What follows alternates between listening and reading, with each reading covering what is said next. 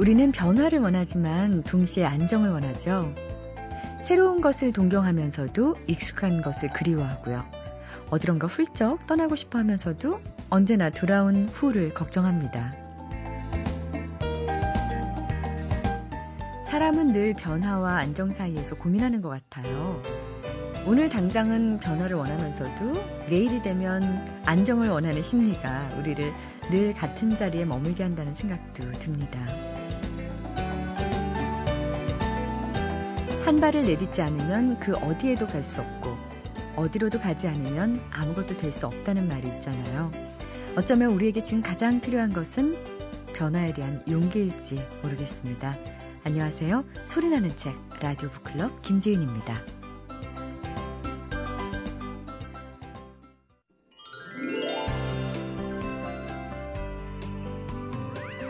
소설가 김중혁 씨는 흩어지라고 있는 게 마음이고 무너지라고 있는 게 다짐이며 어긋나라고 있는 것이 계획이라고 했습니다.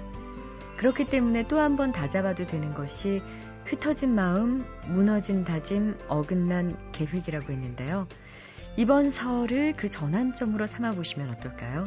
설 연휴, 연휴 마지막을 의미있게 장식해드리겠습니다. 책마을 소식, 오늘도 세종대학교 만화 애니메이션 학과의 한창환 교수님 모셨는데요. 안녕하세요. 네, 안녕하세요. 어떨 때 마음이 무너지시는지요? 한숨이 깊어요. 사랑할 때 무너지지요, 마음이. 그럼 오래되셨겠어요, 무너진 지. 요즘도 가끔 무너집니다. 아, 그래요? 네, 남들 사랑하는 거 보고 무너집니다. 네. 내 사랑은 어디 갔나? 그런 거 있잖아요. 그 다큐 프로그램에서 참 어렵게 사는 젊은 부부가 서로 그래도 너무 손꼭 잡고 행복하게 사는 것 보면 막 가슴이 무너져요. 그런 어, 사랑. 그렇구나. 네, 그런 사랑을 해야 되는데. 예. 그렇죠. 인생 기니까요. 네, 그렇습니다. 예. 설 연휴를 어떻게 보내셨는지요? 저는 친척 댁에 가서요. 네. 친척 집에 가서 어, 계속 그냥 먹었습니다. 네.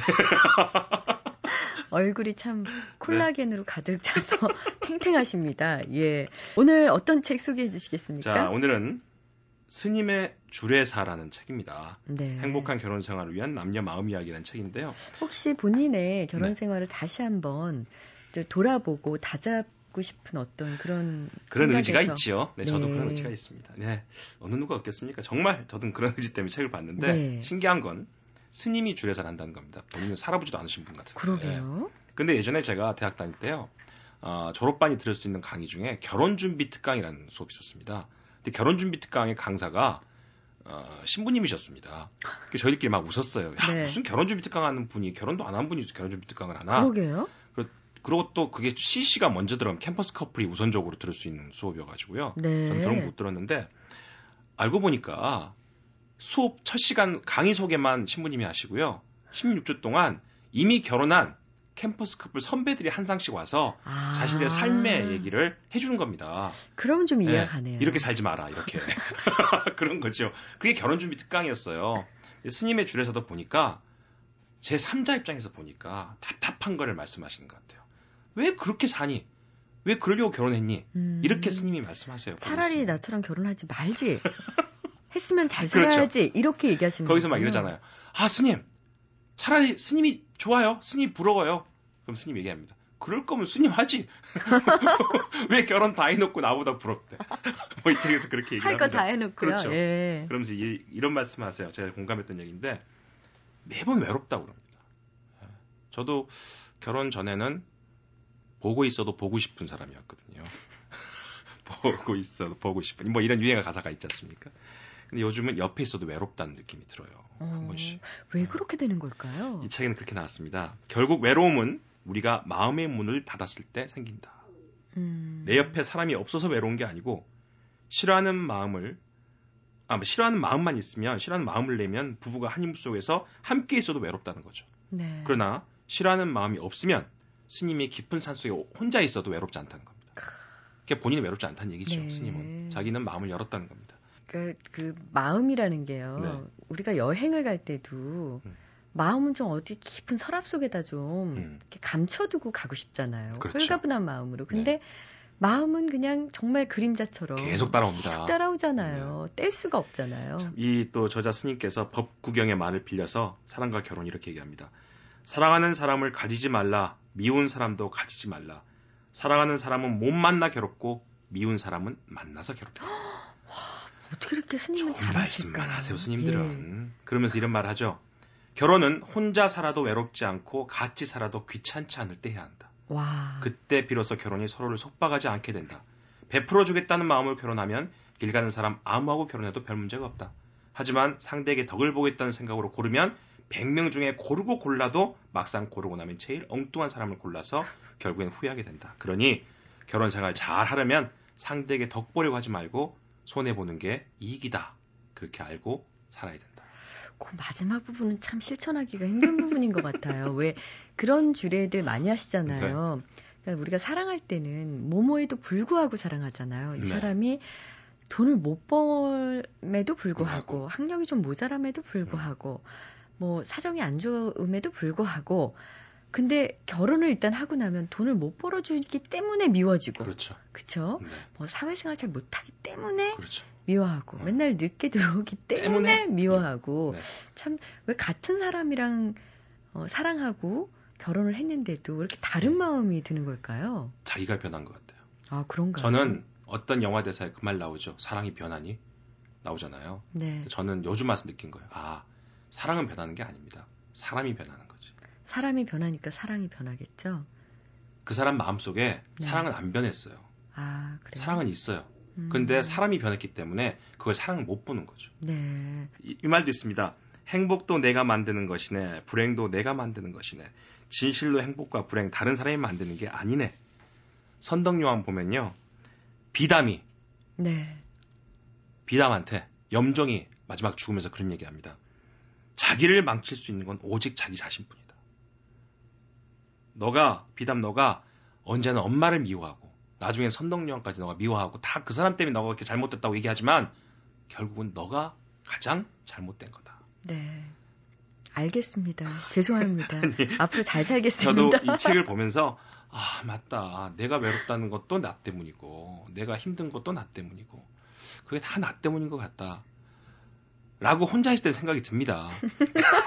그런데 또 마주 보면 너 때문이야가 되죠. 왜 당신은 나 때문에 생각을 못하니 본인 때문에 생각을 못하니 생각이 먼저 나는 거예요.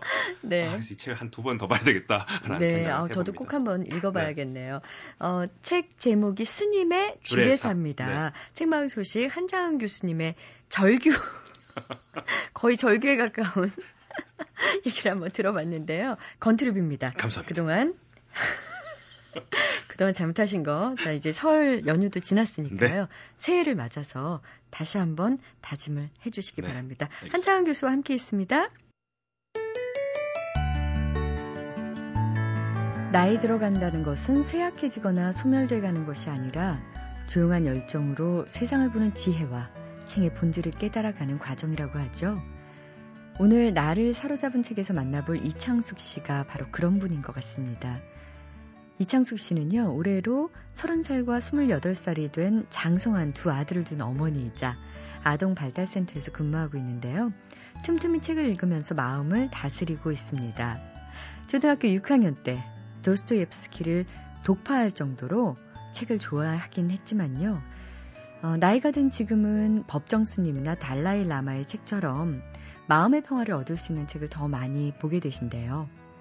가끔은 오래전에 읽었던 책을 다시 꺼내보기도 하는데 이창숙 씨의 마음을 뒤늦게 사로잡은 책이 있다고 합니다. 버지니아 울프의 자기만의 방인데요. 이게 이제 1929년에 버지니아 울프가 47살에 쓴 책이에요. 원래 여성과 소설이라는 주제로 대학에서 강연한 내용을 대화체로 이제 구사를 해가지고 독자하고 이야기하는 식으로 강연체 에세이라는 독특한 형식으로 만든 글이거든요. 여성들이 글쓰기와 같은 창조적인 예술 활동을 하기 위해서는 스스로 돈을 벌어서 경제적인 자립을 할 수 있어야겠다. 또 하나는 가사 이런 거에서 벗어나서 어떤 시간적, 공간적, 정신적 자유를 누릴 수 있는 방이 있어야겠다는 이야기로 결론을 냈습니다. 이 책을 20대 초반에 읽었는데 깊이 못 읽었어요. 최근에 제가 50대 중반에 오면서 제 삶을 돌아보게 되는 거예요. 자기만의 방을 가졌는가? 한 여성으로서의 삶은 어땠나 하는 거를 이제 돌아보게 된 거예요. 거의 100년 전에 얘기한 자기만의 방이라는 게 뭘 의미하는가 확인을 더 해봐야 되겠다. 네. 말씀을 참 논리정연하게 잘해주시죠. 이유가 있습니다. 우리 김창숙 씨가 결혼하기 전 5년 동안 중학교 윤리 선생님을 하셨대요. 예. 아시겠죠? 버지니아 울프의 자기만의 방은 페미니즘 비평의 필독서 같은 작품인데요. 여자들도 자기만의 공간, 그리고 자기 삶을 영위할 만한 넉넉한 돈을 가져야 한다는 주장은 당시로서는 참 혁신적인 내용이었는데요. 그렇다고 버지니아 울프가 여성의 인권만을 주장했던 건 아니죠. 바람직한 창조 활동을 언급하면서 남성과 여성의 조화가 얼마나 중요한지도 강조했는데요. 이창숙 씨 역시 그 대목에 밑줄을 그으셨습니다. 여성은 수백 년 동안 방 안에 앉아 있었기 때문에 지금은 벽 자체에도 여성의 창조력이 스며들어 있습니다. 그 창조력은 실제로 수용 용량을 넘도록 벽돌과 회반죽을 채워왔으므로 이제는 펜과 화필, 사업, 정치에 연결되어야 합니다. 하지만 이 창조력은 남성의 창조력과는 전적으로 다르지요. 여성의 창조력은 몇 세기에 걸쳐서 더없이 고통스러운 훈련에 의해서 얻어졌고 그것을 대신할 만한 것은 없으니까요. 여성이 남성처럼 글을 쓰거나 남성과 같은 생활을 하거나 또는 남성처럼 보인다면 그것도 천만 번 유감스러운 일일 것이지요. 세계의 광대함과 다양함을 고려해 볼 때 두 가지 성으로도 너무나 불충분할진데 하나의 성만 가지고 어떻게 해나갈 수 있겠습니까? 네. 지금 읽어주신 대목은요. 인간 모두가 평등하게 해방돼야 비로소 여성도 해방될 수 있다라는 버지니아 울프의 신념이 잘 드러난 대목이 아닌가 싶습니다. 자기만의 방을 읽으면서 이창숙 씨가 진정으로 깨달은 건 뭘까요? 20대에는 공감하지 못했던 내용이 50대에 이르러서 어떻게 다가왔는지 들어보겠습니다. 이 책을 읽으면서 남편과 자식의 성공이나 사회활동을 위해서 내가 뒤에서 보조를 해주고 잘 지지해주는 것이 나의 큰 역할이다. 라고만 생각했던 것이 아닌가 하는 생각을 했어요. 물론 중간에 나 나름대로 뭐 자그마한 그런 일들을 했지만 그것은 특별히 내가 많이 원해서 한 것은 아니었던 것 같아요. 그러니까 거기서 과감하게 내가 아 그럼 나는 이 단계를 넘어서 그 다음 단계로 가야지 하는 욕망이 없었던 거죠. 안주한 거죠. 그거에 대해서 다시 돌아보게 된 거예요. 자기만의 방이 공간적인 어떤 그런 자율만을 얘기한 것이 아니라는 거. 자기 식대로 세상을 보고 독립적이어야 돼요. 그래서 아 그렇다면 그와 비슷한 어떤 정도의 각오, 정신적인 독립을 할 수 있는 그런 의지 이런 거를 다시 깨우치는 그런 의미로 추천하고 싶었고 저 자신을 다독이는 의미에서 100년 전의 책이지만 아직도 이게 젊은 여성이나 자기 갈 길을 모색하는 여자들한테는 참 의미가 있겠구나 라는 생각을 했어요. 저희 아들 둘에게도 꼭 권하고 싶은 책입니다. MBC 라디오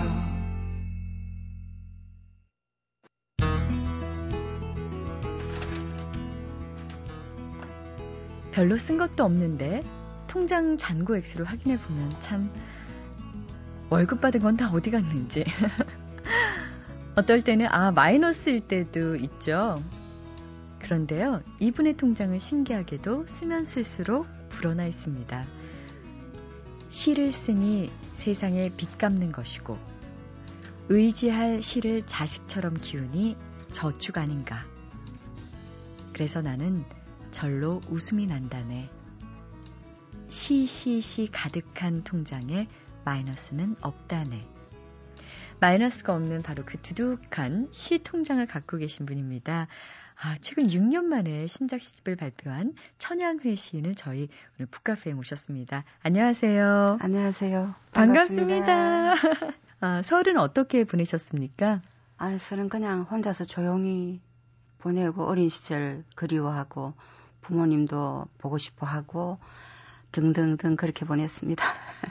그 혼자 오랫동안 사셨잖아요. 네. 근데 음, 보통 혼자 사는 특히 여성들한테 사람들이 가장 많이 하는 얘기가 특히 그런 명절 지나고 나면 참 외롭지 않냐. 혼자라서 외롭지 않냐 이렇게들 많이 질문을 하잖아요. 네. 어떠십니까? 저는 뭐 혼자 오래 익숙해져 가지고 새삼 외롭다거나 그런 건 없어요. 그런데 이제 지나간 것들이 그리웠다는 거는 확실합니다. 자, 그러면 네. 천양희 시인의 어린 시절로 돌아가 보겠습니다. 네. 이번 설에 그리워하신 설 풍경이 있을 것 같은데. 네, 어린 시절은 굉장히 그 유복했죠. 그리고 설 오면 이제 조금 집이 부유했으니까 설빔도 아주 괜찮은 걸 해주시고 그때는 가수, 굉장히 가난한 시절이었거든요. 그 내 친구들한테 미안할 정도로 그런 설빔도 받았고 또 이제 그 맛있는 음식도 이제 정말로 많이 먹을 수 있을 거요. 그때는 아, 배고픈 시절이었거든요. 그러게요. 예. 그랬고 또 이제 우리 엄마가 그 못 사는 사람들 이렇게 음식 나눠줄 때도 꼭 저를 시켰어요. 아. 예, 그래서 그때부터 어, 나누고 살아야 된다는 그런 법을 엄마가 가르쳐 주신 것 같고요. 네. 그리고 이제 그 보름 때까지 뭐 성주 풀이 이래가지고 뭐그 남사당 패들처럼 그래서 집집마다 다니면서 그 이제 잘 살도록 이렇게 빌어주고요. 귀신 쫓아내주고. 맞아요. 예, 그런 놀이도 했고, 그리고 우리는 널뛰기. 여자들은 널뛰기 하고 남자들 뭐 팽이 놀이 이런 거 하고요. 네. 그리고 보름 되면 아직도 잊어지지 않는데 그 달맞이 한 거 하고요. 다리 밟게 하고 그리고 그 달집 태우는 거.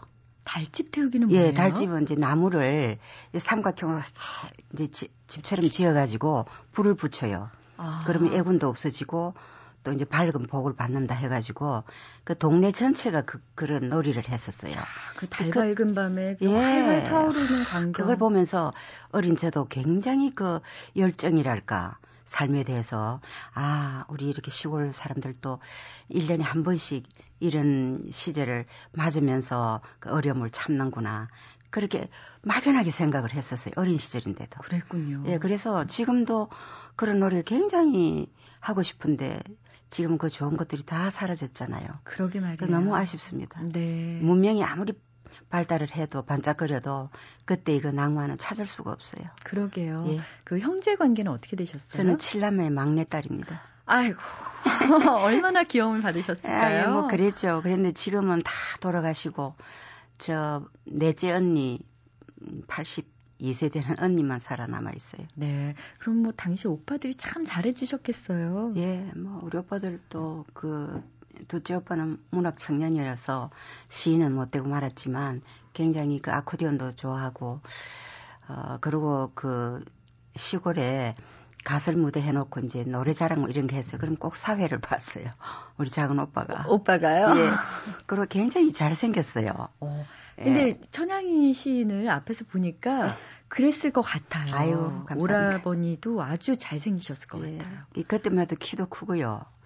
그래가지고 굉장히 동네 처녀들한테 인기였어요. 동네 처녀와 결혼하셨습니까? 네, 그랬어요.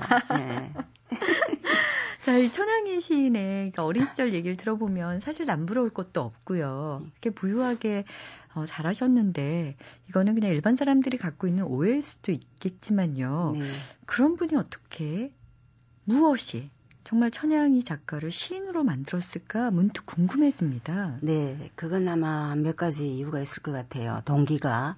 근데 이제 저희 집안이 좀 책을 가까이 했어요. 아버지도 당송시에 굉장히 일가견이 있고 우리 할아버지도 출가를 하시려고 그랬다가 못 하신 분인데 늘 책하고 가까이 하고요.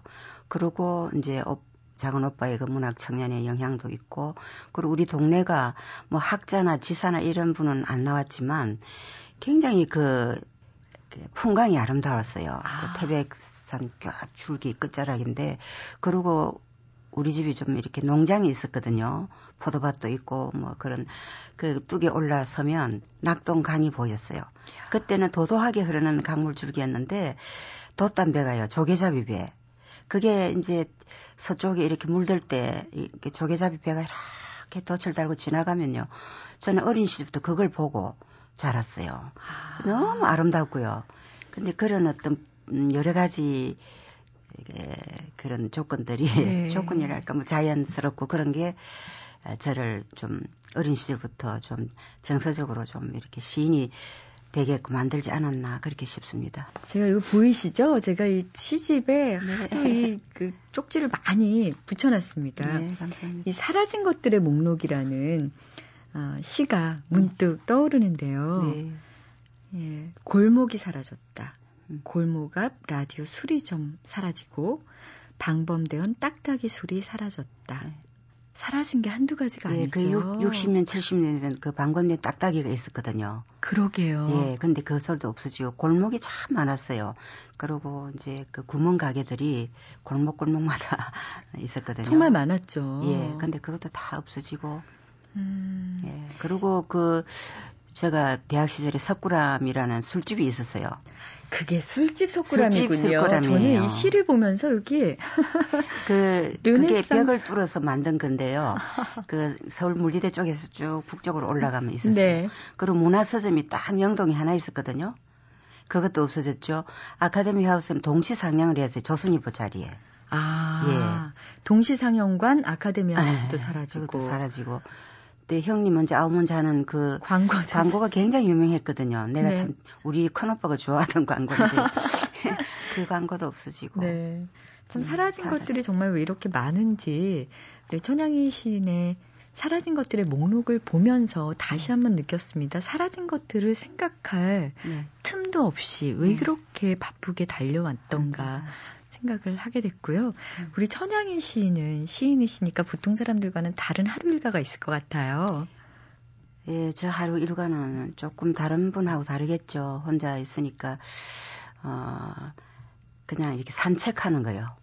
산책하면서 많은 걸 이렇게 보고 발견하는 거. 그게 저 일과 중에 가장 중요한 부분이고요. 그리고 아침에 일어나면요. 일어나자마자 이게 기원을 해요. 기원. 네. 기원을 어떤 기원을 하세요? 이제 그 저한테 대한 기원은 생동하는 마음으로 신명나는 마음으로 자연스러운 마음으로 이제 새로운 인식, 새로운 발견을 하는 살아있는 시를 쓰게 해달라고 그런 기원 제일 먼저 하고요. 그 다음에는 아무리 내가 시를 쓰고 싶어도 건강하지 않으면 안 되니까 내가 참 몸이 안 좋아요. 그래서 좀 건강하게 해달라고 그러고 그 다음에는 나도 남을 위해서 뭔가를 할 수 있는 사람이 되게 해달라고. 그걸 아침마다 기원하세요. 예. 아, 참 반성하게 됩니다. 아니. 아직 실천하지 못한 부분이 많습니다. 그 천양희 시인이 대학 시절에 그 박두진 선생님의 추천으로 1965년에 등단하셨잖아요. 대학 3학년 때입니다. 그러게 말이에요. 네. 그때 그 세 편이 연달아 현대문학이었죠. 네, 현대문학이었어요. 어떻게 그 정말 주변에서 많이 놀랐겠어요. 뭐 그 시절에는 이제 현대문학으로 등단한다는 게 굉장히 좀 힘들었어요. 세 지금도 번, 어렵습니다. 세 번 추천이 끝나야 되고요. 그 네. 지금은 그래도 그 등단하는 그 잡지들이 많아요. 신문도 물론 매체가 그래. 많아졌죠. 매체가 예, 매체가 많지만 그때는 어 신춘 문예하고 그 현대문학밖에 없어요. 근데 그때는 이상하게도 신춘문예 등단한 사람도 다시 현대문학을 재등단하는 기이한 현상이 벌어지게 그만큼 됐어요. 권위 있는 매체였던 예, 그때 모양입니다. 그랬어요. 예. 박두진 씨는 천양희 씨는 어떤 점을 높이 사셨던가요? 어, 첫째는 좀 진정한 부분. 그리고 늘 좀 제가 좀 이렇게 생뚱맞고 엉뚱한 데가 좀 있어요. 그래서 좀 이렇게 새롭게 어, 뭔가를 하겠다. 뭐 그런 걸 봐주신 거겠죠. 아유, 겸손하십니다. 근데 궁금한 게 그게 1965년 대학교 3학년 때 등단을 하셨는데 첫 시집은 말이에요. 네.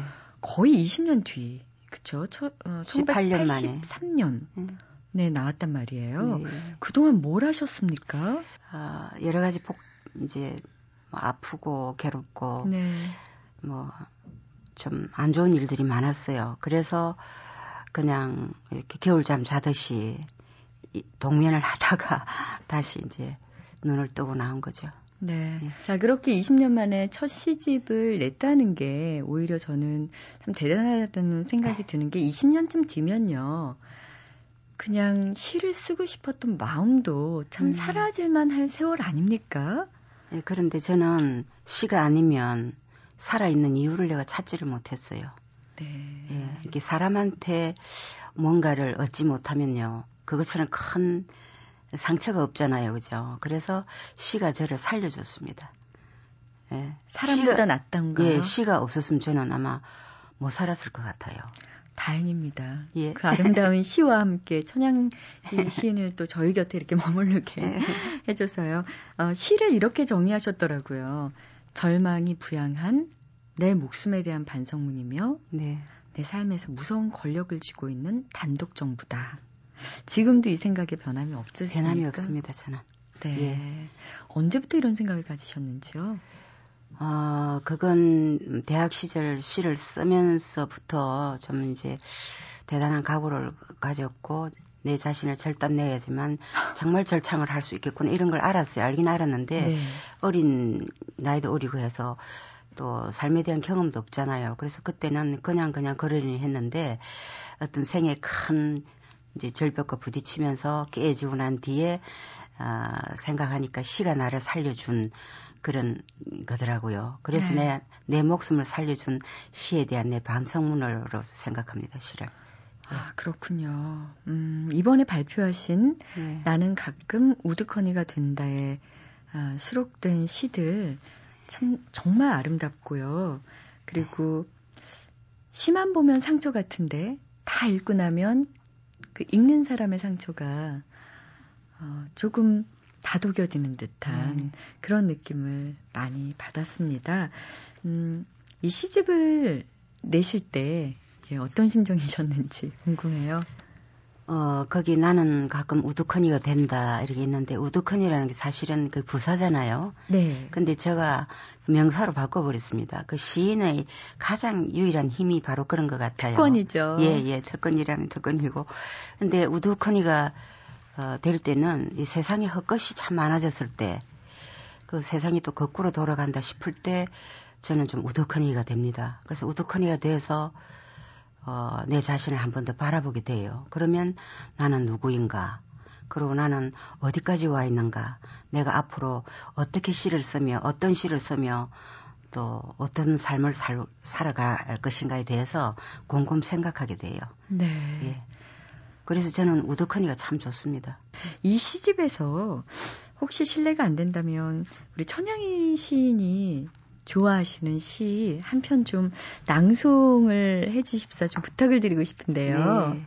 그러면 여러분들의 마음에 그 빨리 가 닿을 만한 시 한 편, 우표 한 장 붙여서라는 시를 낭독하겠습니다. 네.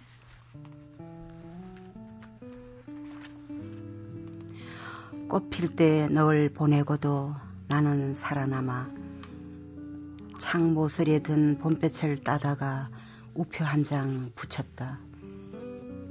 길을 가다가 우체통이 보이면 마음을 붙이고 돌아서려고. 내가 나인 것이 너무 무거워서 어제는 몇 정거장을 지나쳤다. 내 침묵이 움직이지 않는 내 슬픔 같아 떨어진 후방잎을 우산처럼 쓰고 빗속을 지나간다. 저 빗소리로 세상은 여유어 가고 마, 미움도 늙어 허리가 굽었다. 꽃질 때 널 잃고도 나는 살아남아 은사시나무 잎사귀처럼 가늘게 떨면서 쓸쓸함이 다른 쓸쓸함을 알아볼 때까지 허란 내 저녁이 백년처럼 길었다. 오늘은 누가 내 속에서 찌륵찌륵 울고 있다. 마음이 궁벽해서 새벽을 불렀으나 새벽이 새벽이 될 때도 없지 않았다. 그럴 때 사랑은 만인의 눈을 뜨게 한 한 사람의 눈먼 자를 생각한다. 누가 다른 사람 나만큼 사랑한 적 있나? 누가 한 사람을 나보다 더 사랑한 적 있나 말해봐라. 우표 한 장 붙여서 붙인 적 있나?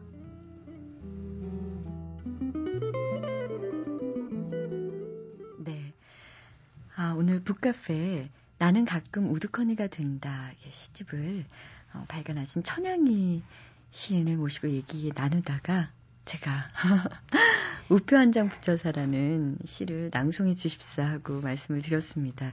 어떤 마음으로 이 시를 짓게 네, 되셨는지. 제가 이 시를 쓰게 된 거는 어, 동네에 이렇게 산책을 하다가 쭉 수락산 가까이 가면요. 그 조그마한 우체국이 있어요. 그 우체국 앞에 빨간 우체통이 있더라고요. 그 우체통을 보는 순간, 야, 은, 옛날에 나, 나도, 어, 저 우체국에서 편지를 써서 누구한텐가 보냈는데, 지금은 편지를 써서 저 우체, 우체통에 넣을 사람도 없구나. 근데 그런 쓸쓸한 생각이 들더라고요. 그래서 그게 이제, 그, 내 마음을 움직인 거죠. 네. 저도 그런 생각 가끔 하지만 이런 시는 안 나오던데요. 아, 정말 요즘에 우표값이 얼마 하는지도 모르겠어요. 250원이에요. 아, 그래요? 예. 어, 아시네요. 예, 가끔 이렇게 편지 붙이세요? 예, 가끔 이제 누구한텐가 붙이고 싶은데 붙일 수는 없고 그냥 제가 저한테 대한 편지를 가끔 씁니다 집에서. 정말요? 예. 오. 야단을 치기도 하고 격려를 하기도 하고 젊은 날에는 높이에 대해서 갈망을 많이 했잖아요. 뭔가 음. 올라가려고. 근데 지금 이 나이에 와서는 그 제일 처음 시가 덜이란 시도 있지만 그 넓이와 깊이에 대해서 좀 생각하게 하는 그런 걸 드러낸 시집이 아닐까 그랬습니다. 그래서 네가 앞으로 남은 시간을 좀 잘 갖고 오라 그렇게 저한테 편지를 썼습니다. 그 6년 전에 나왔던 시집이 너무 많은 입이라는 시집이었고 네. 그 이후에 이제 어 이번에 나는 가끔 우두커니가 된다 내셨는데 등단하신 지 46년인데 시집은 7권밖에 안 되거든요. 시 한 편 완성하기까지 그만큼 공이 많이 든다는 얘기겠죠. 예, 저는 좀 많이 그렇게 하는 편입니다. 그리고 뭐 시집이 많다고 해서 반드시 좋은 것도 아니고요. 그, 그래서 저는 좀 그렇게 생각합니다. 그 이번에도 오래 걸린 게 몸이 좀 많이 아팠거든요. 그동안에. 그래서 쓴 시들이 별로 마음에 안 들어서 한 열대 편을 버렸습니다. 저 이번에 음 시집을 이제 그동안 내신 시집을 쭉 읽으면서 다른 시인보다 참 자연에 관한 시가 많다. 특히 여러 가지 시들을 읽으면서 아, 산을 참 좋아하시는가 보다 네, 생각했거든요. 네. 산 많이 오르세요? 제가 산을 오른 지가 한 20년 넘었는데요. 예. 혼자서 산을 그렇게 올랐어요. 그, 뭐, 근처에 있는 산도 가지만, 어, 이렇게 지금 이제 그 수락산 옆에 사는데요. 청계산까지는 굉장히 시간이 많이 걸리거든요. 근데 지나오면 강도 보이고, 산도 보고 그러려고 청계산을 많이 다녔는데, 요즘은 조금 무릎이 안 좋아서 네. 의사가 그 높은 데 올라가지 말라 그래서 그냥 평지를 산책하고 있습니다. 산을 무척 좋아해요. 그리고 사실 시인은 자연을 쓰는 석이거든요. 예, 자연을 쓰는 석이, 석이 예. 근데 자연하고 인간은 둘이 아니고 하나잖아요. 예. 그래서 자연을 모르는 어 시- 시인은 그건 좀 안 된다고 생각합니다. 우선 네. 자연을 알고 그다음에 자연을 마음에 품으면서 다른 인생도 알고 또 문명도 알아야 되고요. 네. 문화도 알아야 되고 그런 것 같습니다. 예, 뭐 산에 대한 생각이라든가 등산과 입산이라든가 이런 여러 가지 시를 통해서 네. 천양희 시인의 또 자연관도 읽을 수 있어서 참 좋았고요. 음. 이제 나이가 들면서 또 하지 못하는 것들이 이제 많이 생기고 반면에 또 젊었을 때는 몰랐던 것들이 음. 깨달아지기도 할 것 같은데요. 네, 네. 음, 왜 얼마 전 고인이 되신 우리 박한서 선생님께서는 네. 나이가 드니 헐렁하게 살 수 있어서 좋다. 음. 다시 젊어지고 싶지도 않고 그 한 겹 두 겹 책임을 벗고 점점 가벼워지는 느낌을 음미하면서 사는 것이 행복하다 이렇게 얘기를 하셨는데 예, 예. 우리 천양희 씨는 나이 든다는 거에 대해서 어떻게 생각하시는지요? 나이 든다는 거는 좀 욕심을 버린다는 얘기도 되고요. 저는 나이 드니까 자꾸 바다 쪽으로 가게 돼요. 제가 자란 곳은 산 쪽인데 이제 학교를 부산에 통학을 했는데 부산에 이제 바다가 있잖아요. 근데 나이 드니까 그 넓은 세계 있죠. 그걸 봄으로 해서 나도 좀 넓어지고 싶다 하는 그런 생각이 들면서 확실히 박은선 선생님처럼 무거우면서 가벼움으로 좀 가는 것 같아요. 저 좀 무겁게 살았거든요. 네. 근데 이제 많이 좀 가볍고 싶은데 가벼운 게 그냥 가벼움이 아니고 무거움을 통과한 가벼움. 예, 그게 좀 되지 않나 싶습니다. 천양희 시인보다 조금 젊은 사람들을 음. 위해서 아, 내가 젊은 시절 이건 좀 아쉽다. 먼저 산 분으로서 얘기해 주신다면요. 어, 근데 저는 참 이렇게 좀 보수적인 집안에 자라서 좀 어린 시부터 하고 싶은 게 좀 있었는데, 그, 이제, 연애도 좀 늦게 했고요. 어, 그리고 어디 가고 싶은 곳도, 가고 싶은 곳은 이제 자고 와야 되기 때문에, 예, 한 번도, 또? 예, 집에서 음악회 할 때는 못 갔고요. 어, 그리고 우리 시절에는 책이 참 많이 없었어요. 그래서 그게 참 아쉽고 그래서 어, 좀 시인이 되고 싶은 사람이 있다면 시를 쓰지 않으면 진짜 살아있는 이유를 찾지 못할 때 시를 쓰라는 말을 해주고 싶고 그리고 또 시가 어렵다고 자꾸 얘기들 하는데 쉬운 거는 별 재미없잖아요. 그러니까 어렵기 때문에 한번 해볼 만 하다. 그렇게 생각하고 쓰고 쓰고 또 쓰다 보면 시안이 생기고 또 시에 대한 어, 어떤 안목도 생겨서 정말로 음, 자기가 좋아하는 일로 평생을 살 수 있는 어떤 행복한 사람이 되지 않을까 예 그런 생각이 드네요. 음, 시인이 되기에는 좀 모자란 저 같은 사람을 포함한 네. 그 일반 여성들에게는 어떤 조언을 해주고 싶으세요? 예, 어떤 일을 하든지 간에 자기는 자기니까요. 아무나가 되지 말고 누구나가 되어라는 말씀을 드리고 싶습니다. 자기 생은 자기 거니까 이게 아무나는 아무나 될 수 있잖아요. 그죠? 근데 아무나 속에서도 누구나가 된다는 거 그런 어떤 꿈을 갖고 살면은 좀 더 나은 자신을 가꾸지 않을까 그런 네. 생각이 듭니다. 괴로운 기쁨이라고 독서를 정의하셨습니다. 네. 어, 책을 어린 시절에 뭐 많이 못 읽으셨다고 하지만 아주 독서광으로 유명하시더라고요. 네. 어, 요즘에 혹시 어떤 책 읽고 있는지 여쭤봐도 될까요? 아, 이제 여고 시절에 제일 인상 깊은 거는 그때는 많은 책이 없었기 때문에요. 네, 그 마가렛 미첼 여- 여사의 그 바람과 함께 사라지다 전 7권이 있었어요. 그걸 아주 통독했고 어 최근에 읽은 거는 그 불란서 지금 현역 작가인데요. 파스칼 키나리라는 세상의 아침을 쓴 원작자예요. 아, 은밀한 생이라는 예. 은밀한 책이 생. 있어요. 예, 그걸 보면 진짜 백과사전 같아요.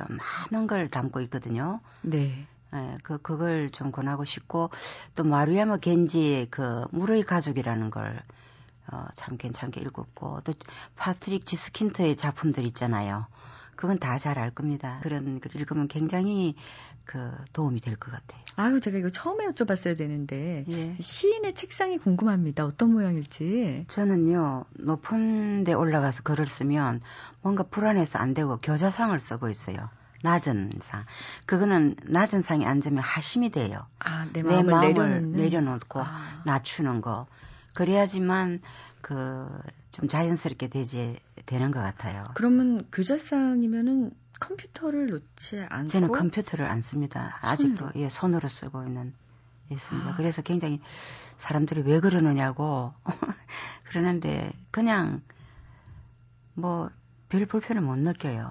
잘 알겠습니다. 오늘 시를 예, 제가 한 편 더 낭송해 드릴 것을 좀 부탁드리고 싶은데 시간이 어, 어떻게 될지 모르겠네요. 짧은 시인데요. 제가 사실 좀 신청해도 되겠습니까? 네. 이 뒤편이라는 시가 저는 참 아, 좋더라고요. 옛날 시집인데요. 네. 한번 예, 네, 이것도 네. 낭송해 주시겠습니까? 네, 이걸 많은 사람들이 좀 좋아하더라고요. 아, 예.